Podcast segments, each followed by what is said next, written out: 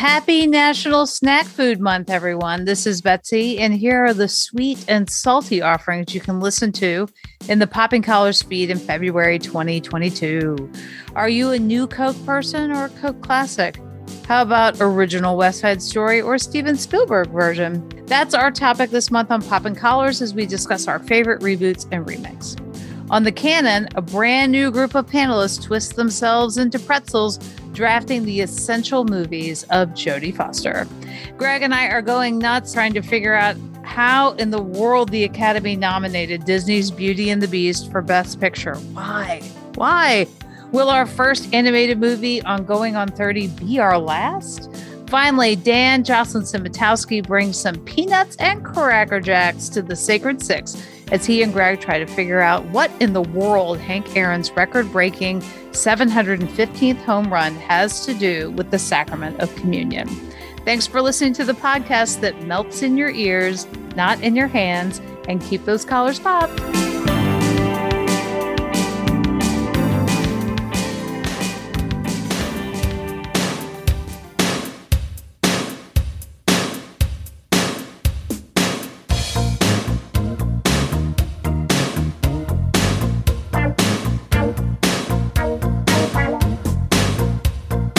Hi, I'm Greg. And I'm Betsy. And this is Going on 30, a Popping Collars side project where we open up the Disney Vault. The old Disney Vault. Such a scam. Such Oh. a ah. scam all the time. It's only going to be open for a short amount of time. But you know what never leaves the vault? Song of the South. And keep going. We're only going to pull out a movie that was nominated or should have been nominated for Best Picture 30 years ago this month. We're looking at Disney's Beauty and the Beast. I almost sang it. I almost sang the title, but I'm not you- a good singer. You can't not say Beauty and the Beast. Walt Disney Pictures presents its all new 30th full length animated motion picture. Is anyone here? Mama, there's a girl in the castle. A girl? A girl! The classic story of Beauty and the Beast. He was a lonely beast, cursed by a mysterious spell, and she was the beautiful young girl who could set him and his kingdom free. She's the one. She has come to break the spell. They were two complete opposites anything to do with him. She is being so difficult. until something wonderful happened. There's something sweet Straighten up. and almost kind. Show me the smile. But he was mean and he was coarse and unrefined. And now he's dear. You look so and so unsure. stupid. I wonder why I didn't see it there before. It's a story filled with fun, Oh, I beg your pardon. Adventure, Sacre bleu! Invaders! and dozens of wonderful new Disney characters. Keep it down. featuring six new songs from the Academy Award winning composer and lyricist of The Little Mermaid.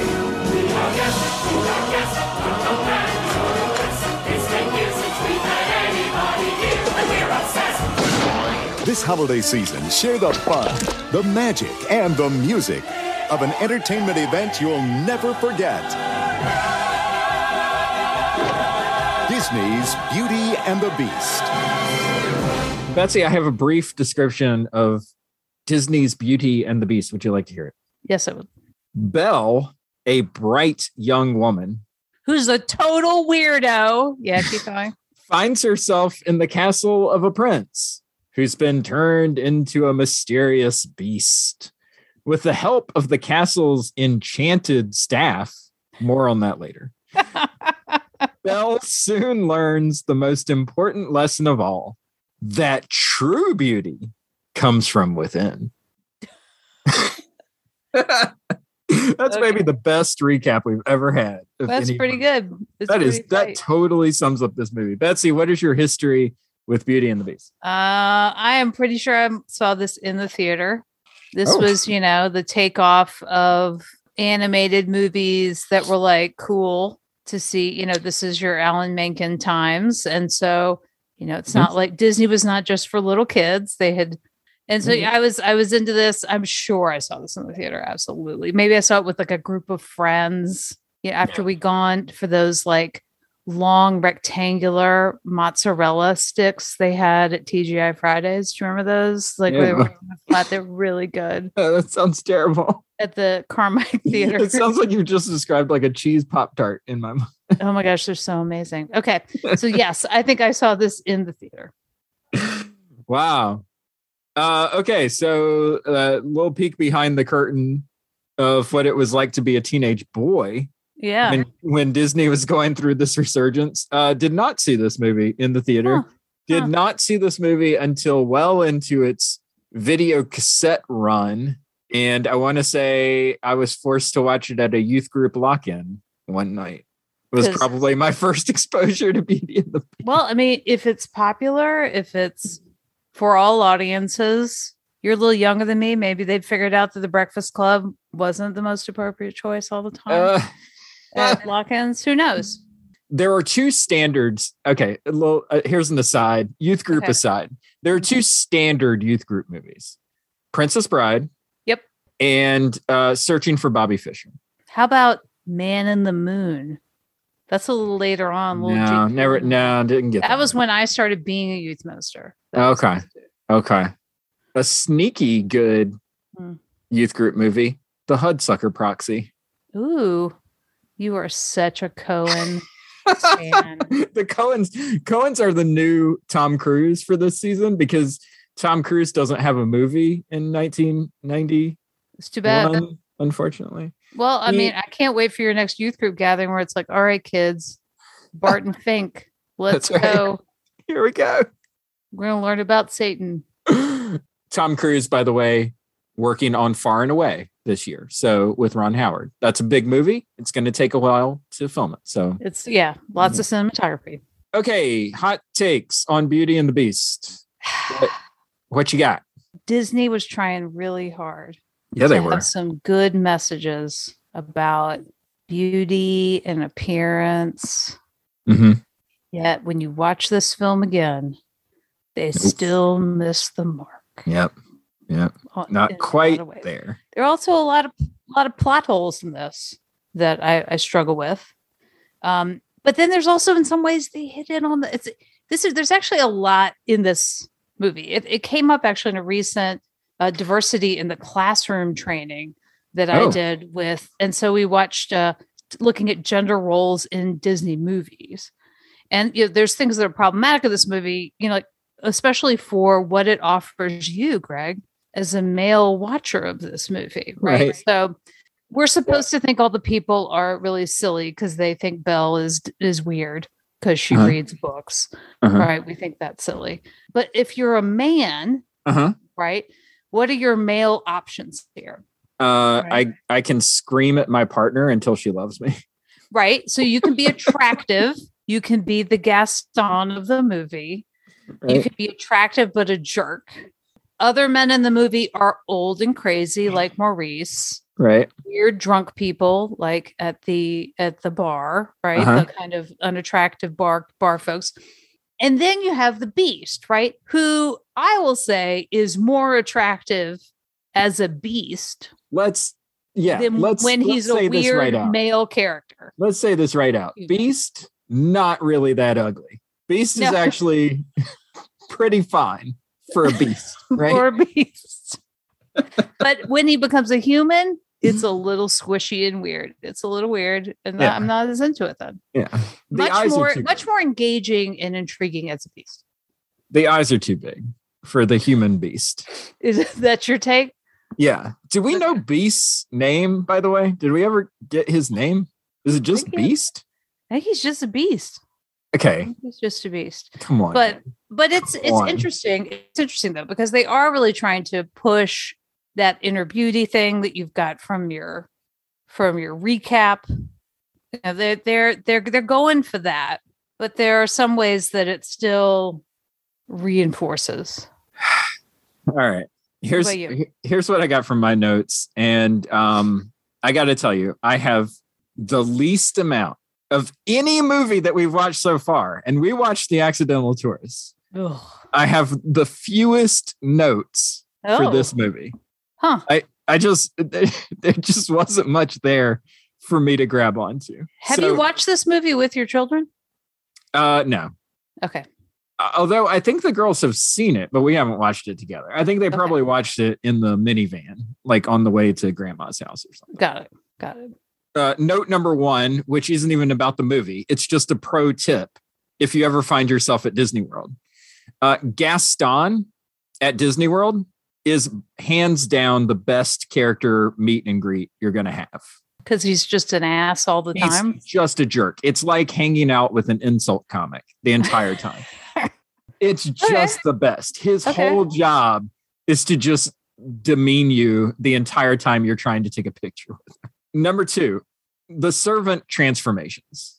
Can we just say this is a travesty of justice? Was the Beast Prince a bad guy? Absolutely. Does his staff need to be turned into inanimate objects? No, no. This enchantress has really just done something terrible here. They were just born to serve, Greg.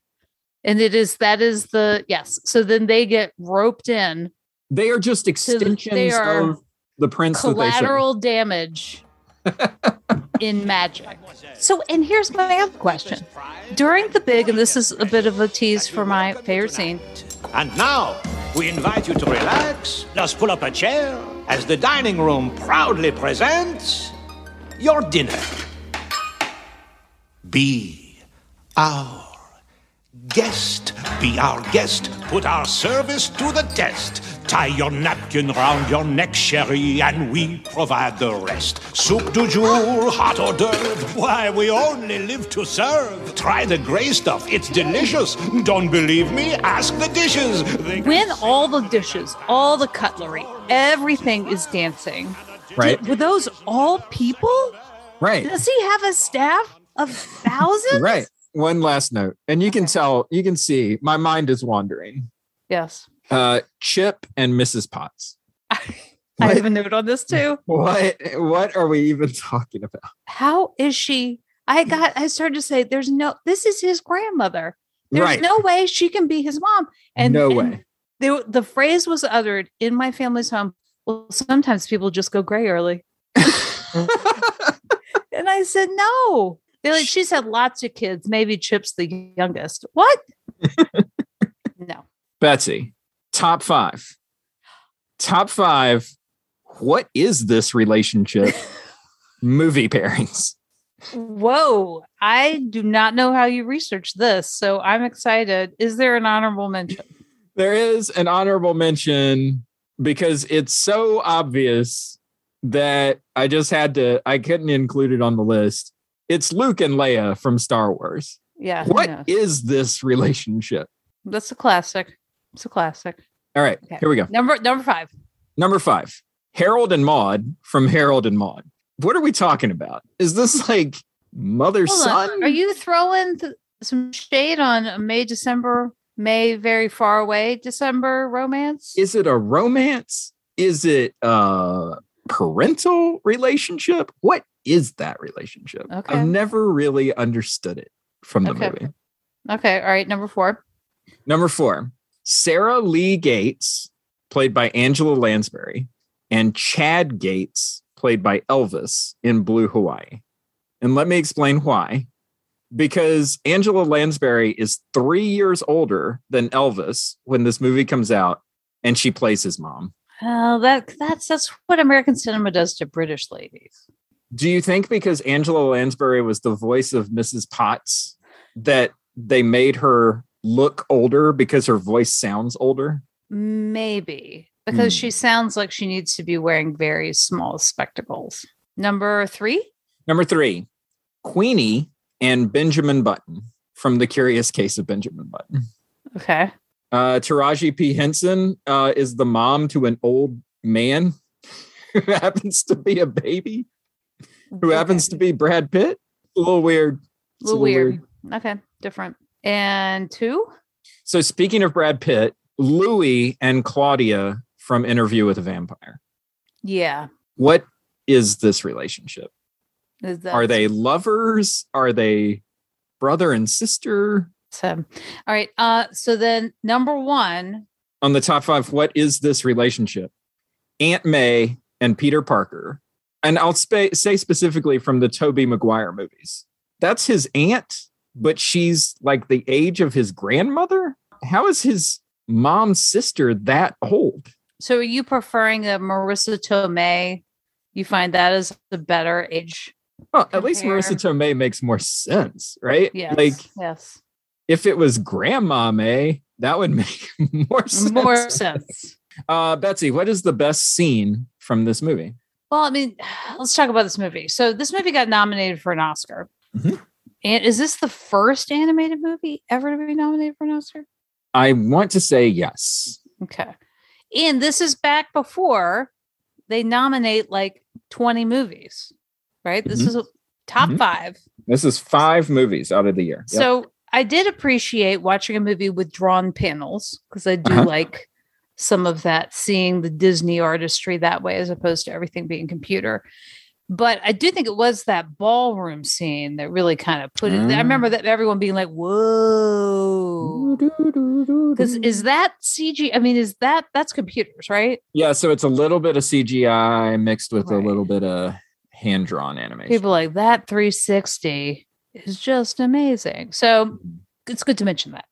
But my favorite scene is kind of the Busby Berkeley, Berkeley Maurice Chevalier send up that is be our guest. Ah. is- You know, like I I'm I'm a pretty big fan of, you know, you know, Under the Sea and Kiss the Girl. Like I like the singing sidekick, Mhm. I think. So Can we also just say how strange it is that in order to drink something, you have to put a small child's head in your mouth? do. You do. I just don't think they want you to think really hard about it. uh yeah. Okay. All right. Be our guest. Okay. I, I our went a different direction. I went a different direction. What'd you go with? I went with the kill the beast mob scene. The beast will make off with your children. He'll come after them in the night. We're not safe till his head is mounted on my wall. I say we kill the beast. Not safe until he's dead. He'll come stalking us at night. Said to sacrifice our children to his monstrous oh. appetite. He'll wreak havoc on our village if we let him wander free. So it's time to take some action, boys. It's time to follow me. The mist through the woods, through the darkness and the shadows. It's a nightmare, but it's one exciting ride. Say a prayer. Okay. Which- One because I, I kind of like that song that sort of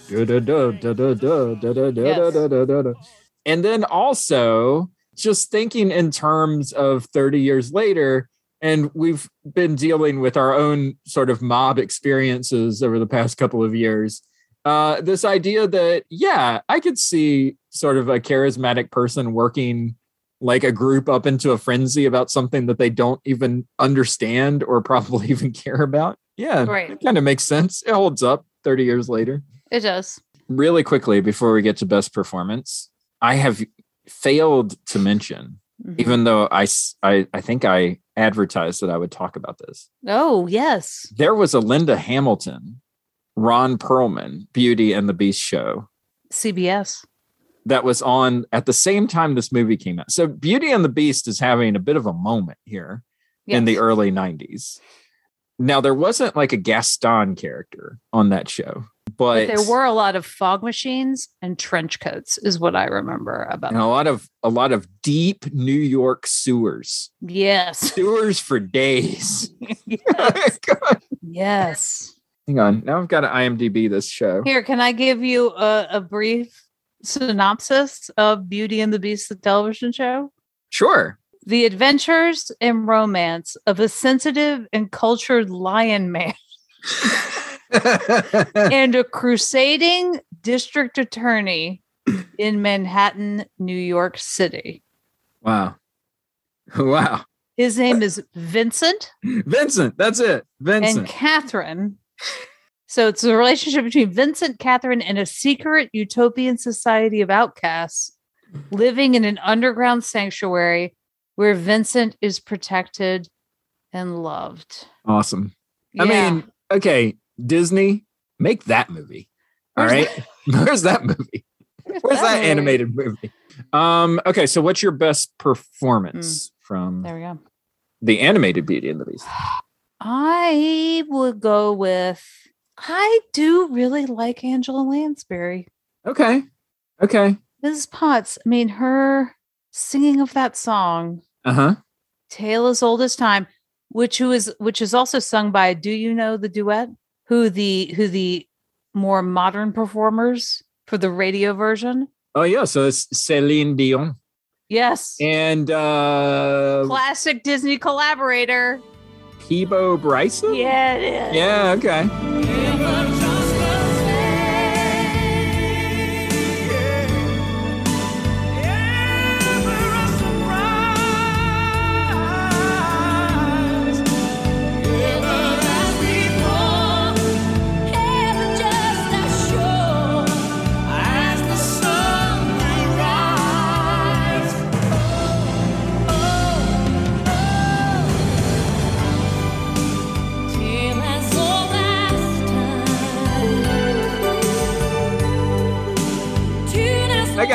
I still got it.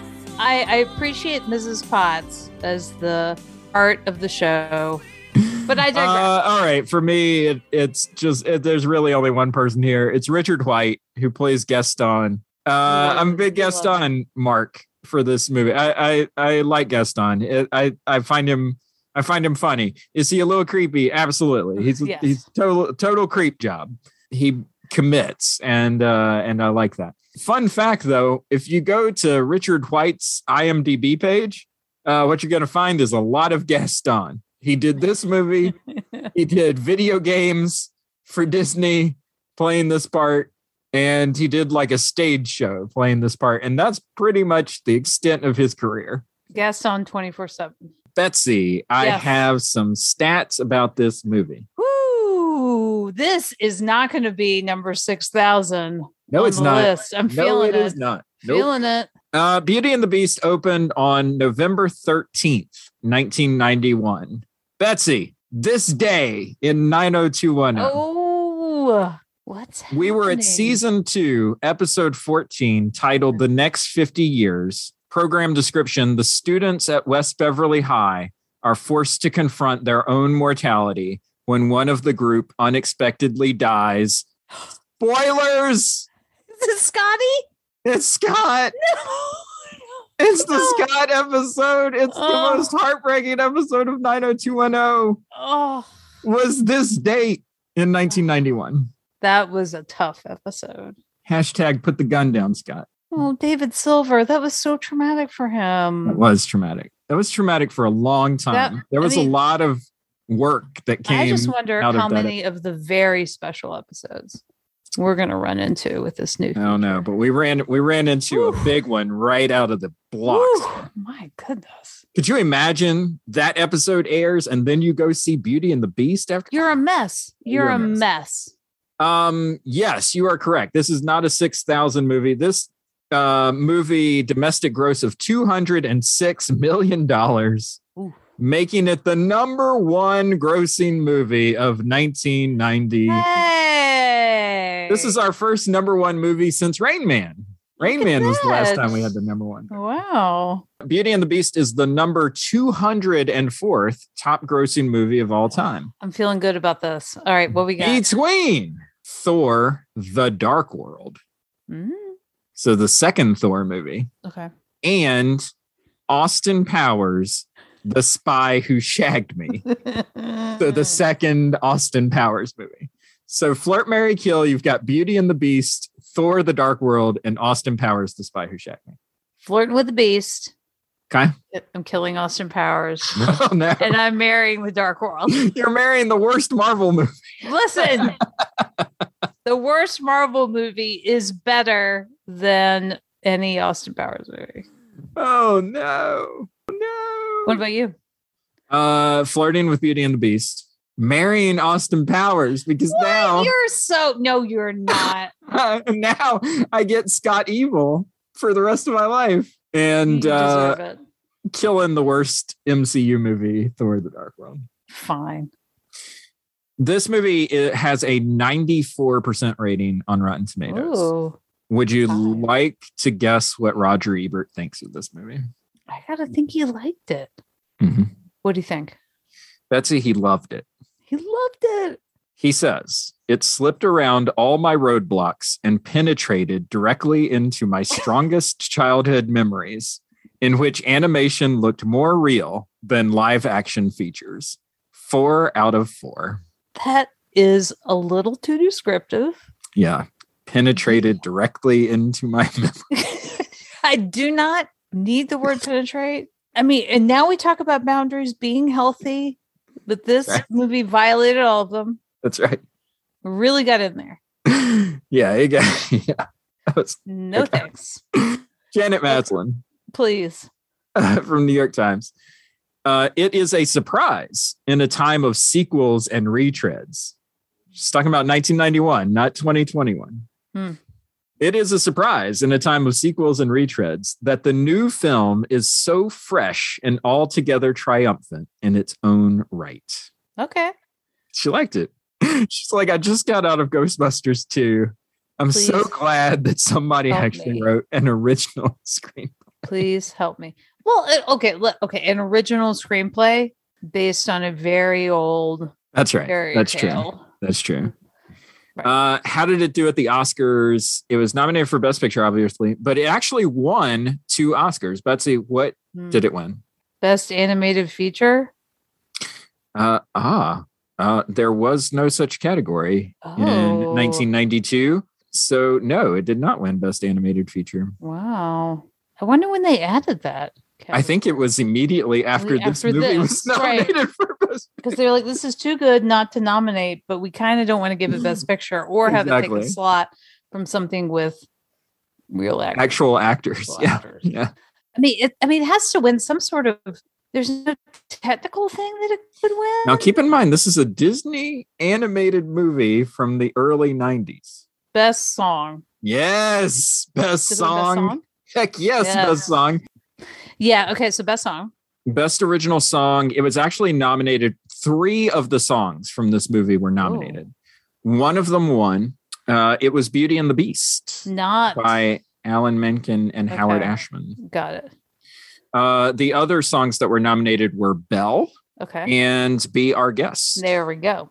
There we go. Um, Uh, I know so it's you're missing one film. more- Did it win best costume? No, no. Did not. Weird. You're missing one more award, and it has to do with sound. music. Sound Best direction? score. It also won for best score. Okay. Yeah.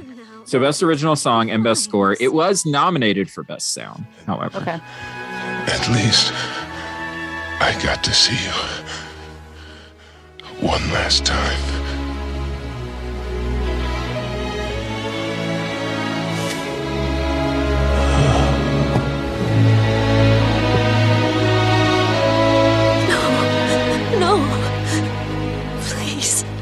Please. Please don't leave me. I love you.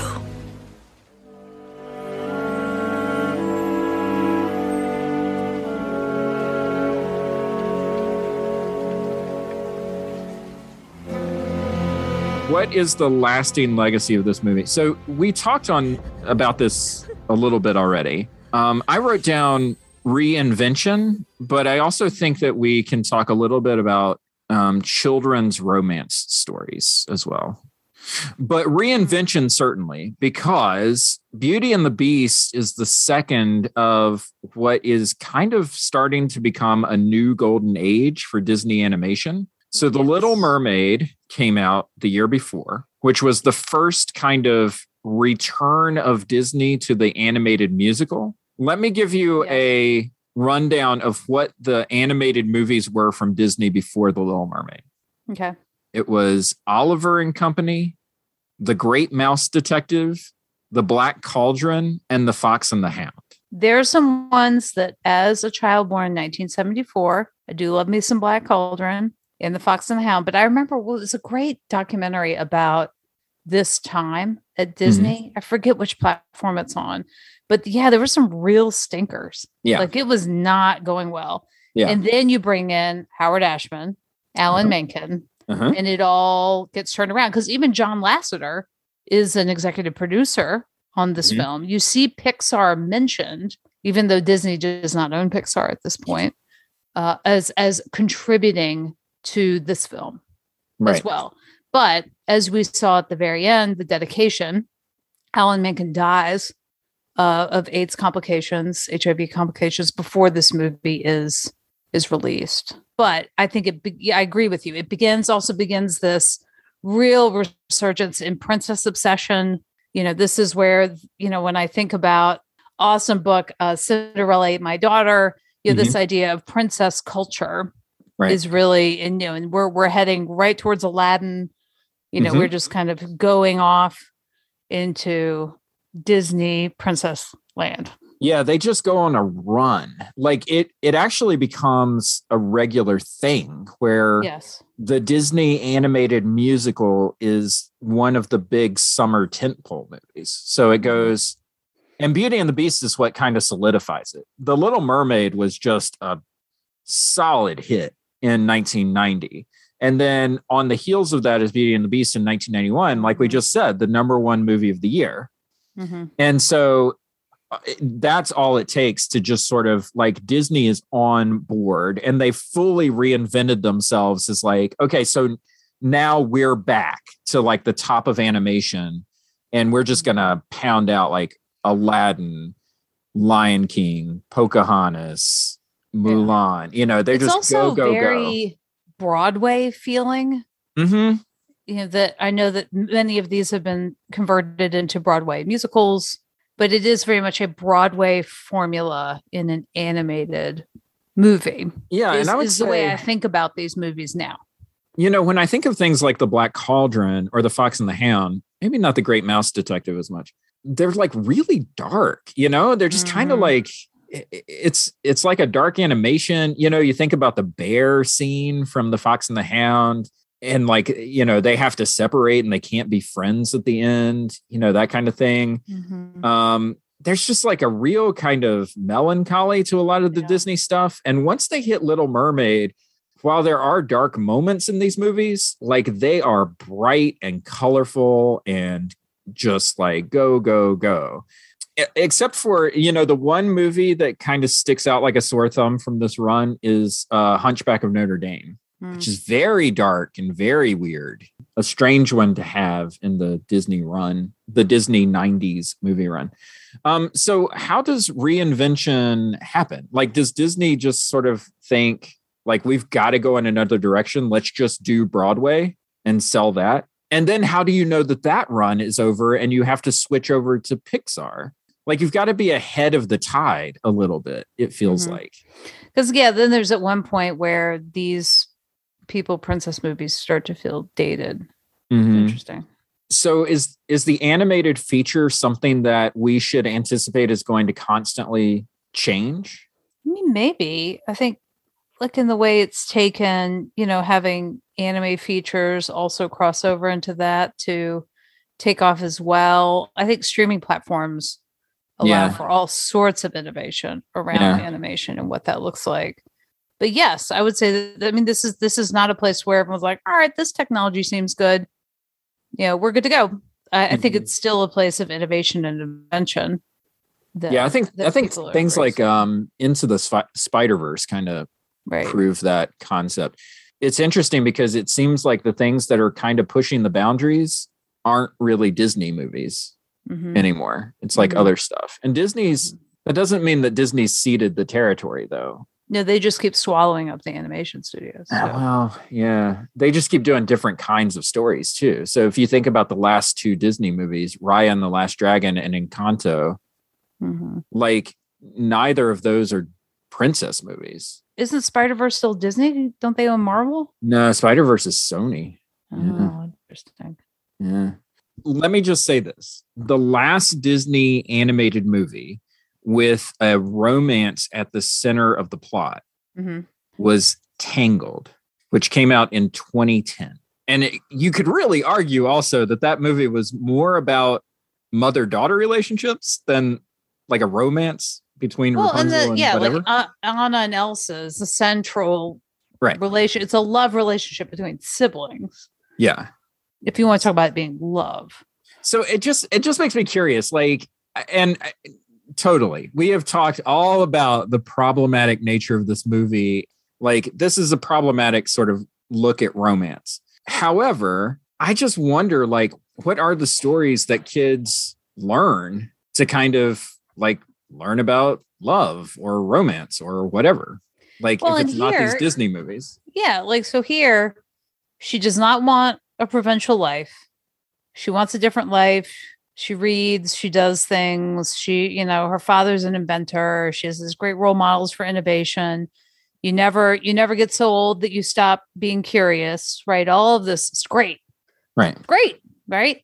Mhm. But then, you know, the beast is told he has to find true love by the time he's 21 years old right. right? And so then contradicts. I mean, she does not have an ordinary life.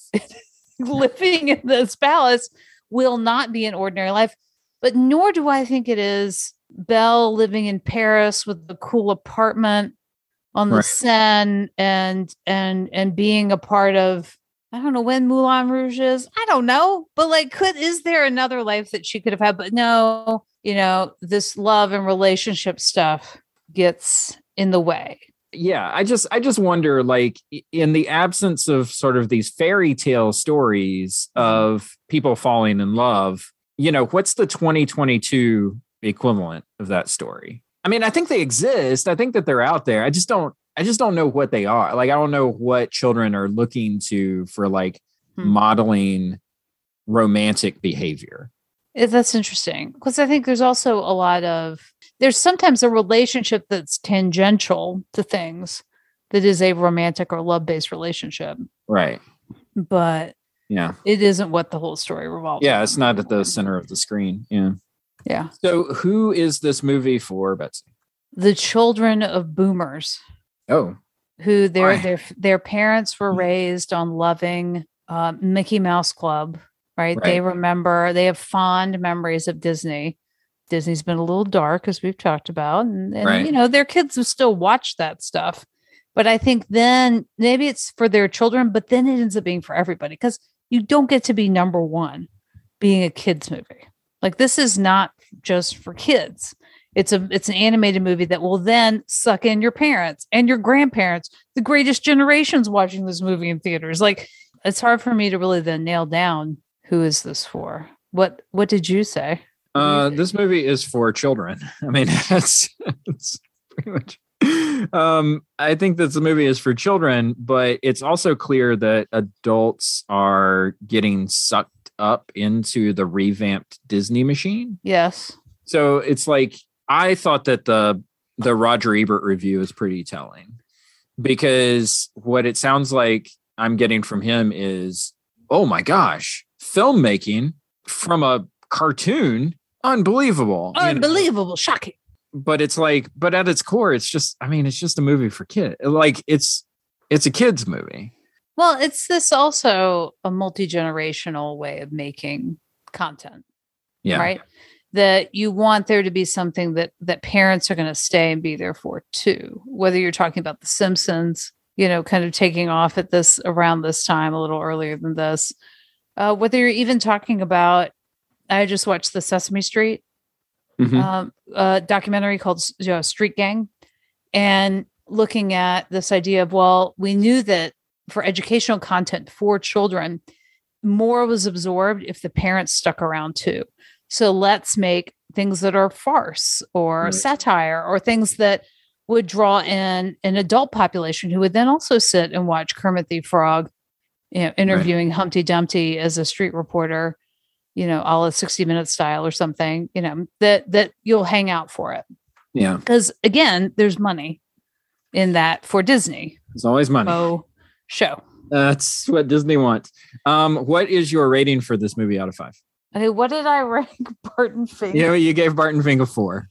I gave it a four. Yeah. I'm going to give Beauty and the Beast a three. I rated a 2.5 out of five. 2.5 out of five. Okay. I don't okay, so I don't really like this movie, but I also I don't want to knock it because it's it's like it the artistry is amazing. The Mhm. voice work is amazing. Mm. Like this movie is an undeniable achievement. Mhm. It's not it's not really my cup of tea. I'm not not really Okay. into it.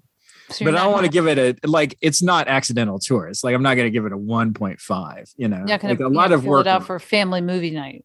yeah, exactly. Uh why did the Academy nominate this movie? I think it's the technological achievement of it.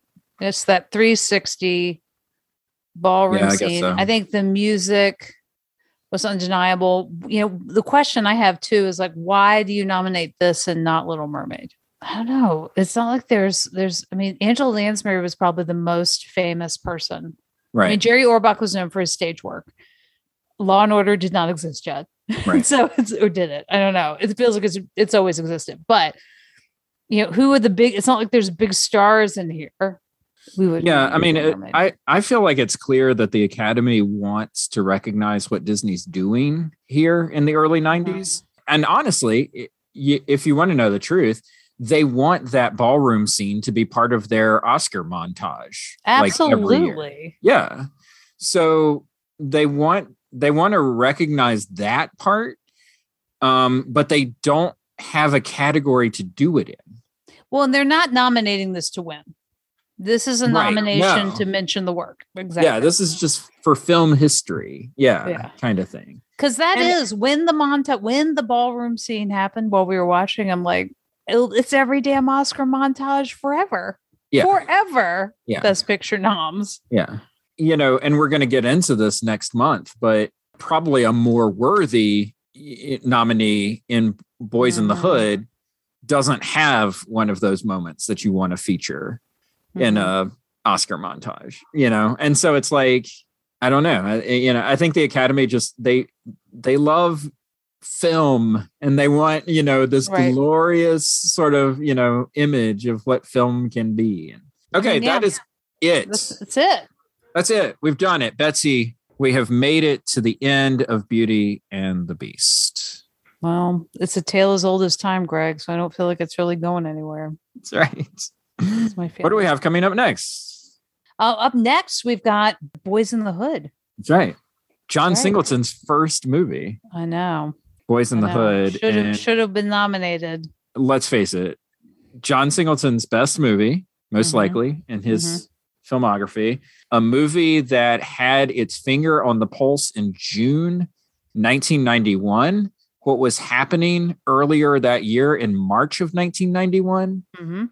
I mean, I it's Laurence Fishburne's one of his best performances. we have a lot yeah. to talk about next. I'm ex- I'm excited to watch it again. Yeah.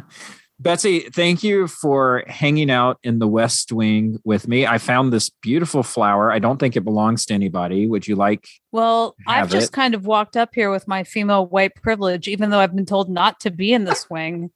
And I'm just going to start touching everything. Is that all right with you? Is that fine? that sounds great. Is Great. it okay if I scream at you and then ask you to love me? Because that, that would.